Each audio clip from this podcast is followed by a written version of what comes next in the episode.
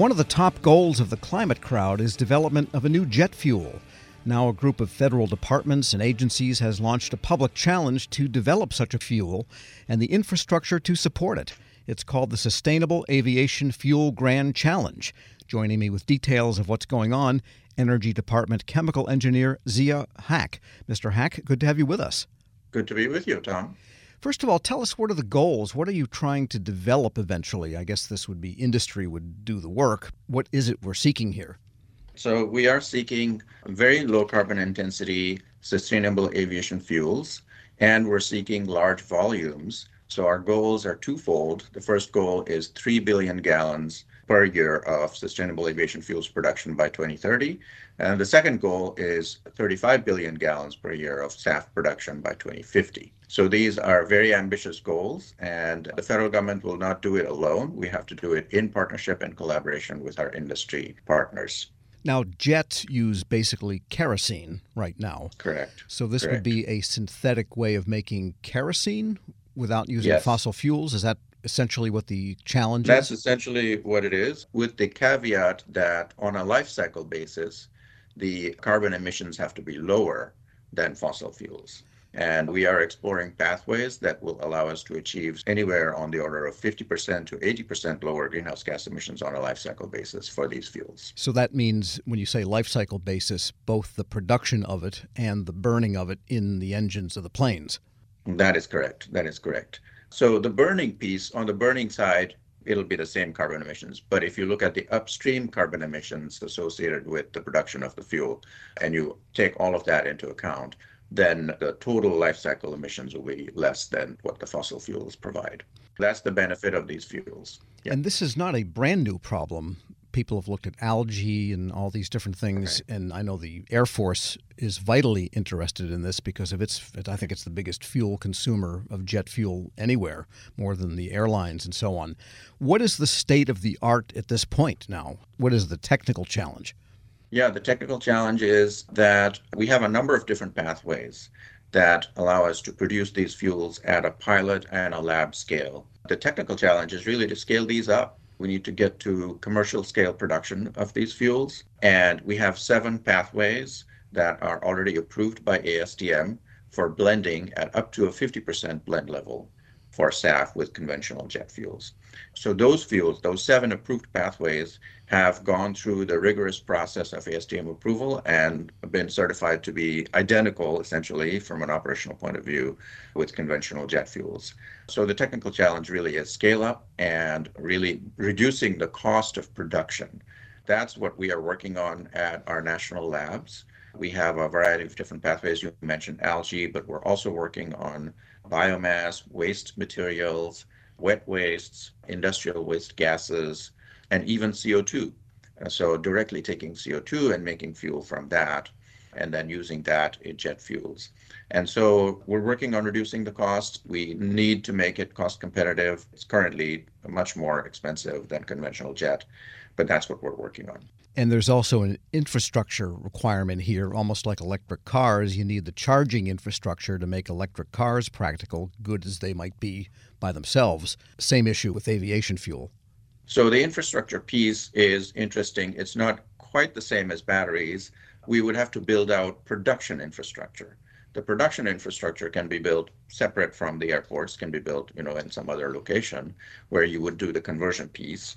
And then once it is produced at that facility, then it should be compatible with existing pipelines or existing infrastructure at the airports to deliver to the airplane. So there's still a little bit of an infrastructure issue in the sense that we would have to blend the fuel. We are working on 100% neat fuel, but right now we would have to blend. And so where that blending would happen, and then in terms of the conversion facility and where that conversion facility would be sited, those are the infrastructure pieces that have to be developed. We're speaking with Zia Haq. He is a chemical engineer in the Bioenergy Technologies Office at the Energy Department. So lots of sub challenges here in this whole grand challenge. What are the other agencies working with you? There's a big formal group, correct, that is launching this challenge.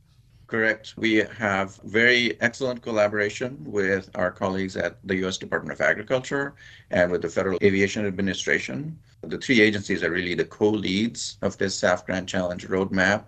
So we're working very closely with them. As you know, all of these agencies bring unique expertise to the table. So USDA brings the feedstock expertise, FAA brings the end use and certification and qualification expertise, DOE brings the conversion technology expertise. So together we have a multi-agency effort at trying to reduce the carbon intensity of aviation. And that's what is really needed. This is not a challenge that any one agency can solve. And so we really feel that the multi-agency approach is what's needed to solve this critical problem. And what is the nature of the challenge? That is to say, are you looking for ideas and then people get seed money to develop the idea, the traditional way of step by step in challenges? How does that all work? At DOE, we have a grant program, which is administered by my office, the Bioenergy Technologies Office, which is based on annual appropriations. And so, based on what budget we get from Congress, we allocate grants that are cost shared. And so they require 50% or 20% cost share or something like that, depending on the scale. And we look at scaling up technologies from the pilot to the demonstration and you know scales and even the bench scales. So that's how we work in my office, the Bioenergy Technologies Office. We also have a sister office in DOE called the Loan Program Office, LPO, that does loans. So basically, uh, you know, federal guarantees of loans. And so they're looking at much larger projects, at commercial scale projects, and they would underwrite the loan of that project for financing purposes. So we have a variety of different ways that we're approaching this from the very low TRL, which is the basic science research that is, you know, more or less funded at national laboratories and universities, to the pre-commercial scale, I would say pre-commercial scale, and that's where we end because we would hope that the industry and the stakeholders and the private sector would take the ball from there and actually build commercial scale facilities and replicate them across the country. Indeed, that is exactly what's happening. There are a number of companies out there, such as LanzaTech and Fulcrum and Gevo and so forth, that are working to develop these technologies, sometimes using funds from us, sometimes from USDA, sometimes from our loan guarantee offices. And is there also interest, say, from the airplane operators, airlines, and so forth, and the traditional suppliers of fuel to them? Very much. There's a huge demand for sustainable aviation fuels. They are eager to collaborate with us on reducing the carbon footprint of aviation. And they view this as a global problem, not just a US problem, but a global problem.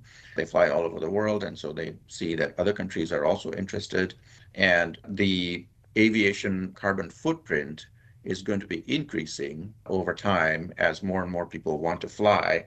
And as there's an increase in passenger demand for aviation. And the other aspect of this problem is that it's very difficult to reduce the carbon intensity of aviation with battery or electrification technologies. At least currently, the way the technology stands right now, the battery energy density is just simply not high enough to allow commercial aircraft sure. to fly using batteries. No way uh, you're going to get 300 people from London to Sydney on a battery operated plane. Exactly, exactly. Yes, that would be very difficult. And uh, some people are looking at hydrogen. That's even further away. So the aviation industry recognizes that they have a huge problem on their hands. They've got to decarbonize, but they have very limited options. And so a high energy density liquid fuel that is lower in carbon intensity than fossil fuels is really what's needed. And that's what we're working on. And what are the timelines here? So the timelines are, as I mentioned, the goals are 3 billion by 2030, and then by 2050, 35 billion, which would essentially be all of uh, the aviation needs by 2050. The timelines are very aggressive. Uh, we recognize that. It's a very ambitious challenge. But, you know, I think that the aviation industry is used to dealing with ambitious challenges uh, and coming up with solutions. And if we put our mind to it and our expertise of our national labs and our researchers, I'm sure that we can do that. It will take time. There's no question about that. We have to be patient about the build out and uh, eventual dissemination of these technologies, but I think we have to get started on it. Zia Haq is a chemical engineer in the Bioenergy Technologies Office at the Energy Department. Thanks so much for joining me. Sure. Thank you, Tom. We'll post this interview along with a link to the fuel roadmap at federalnewsnetwork.com slash Federal Drive. Fly the Federal Drive with you. Subscribe wherever you get your podcasts. This episode is brought to you by Zelle. Whenever you're sending money through an app or online, it's important to do it safely. Here are a few helpful tips.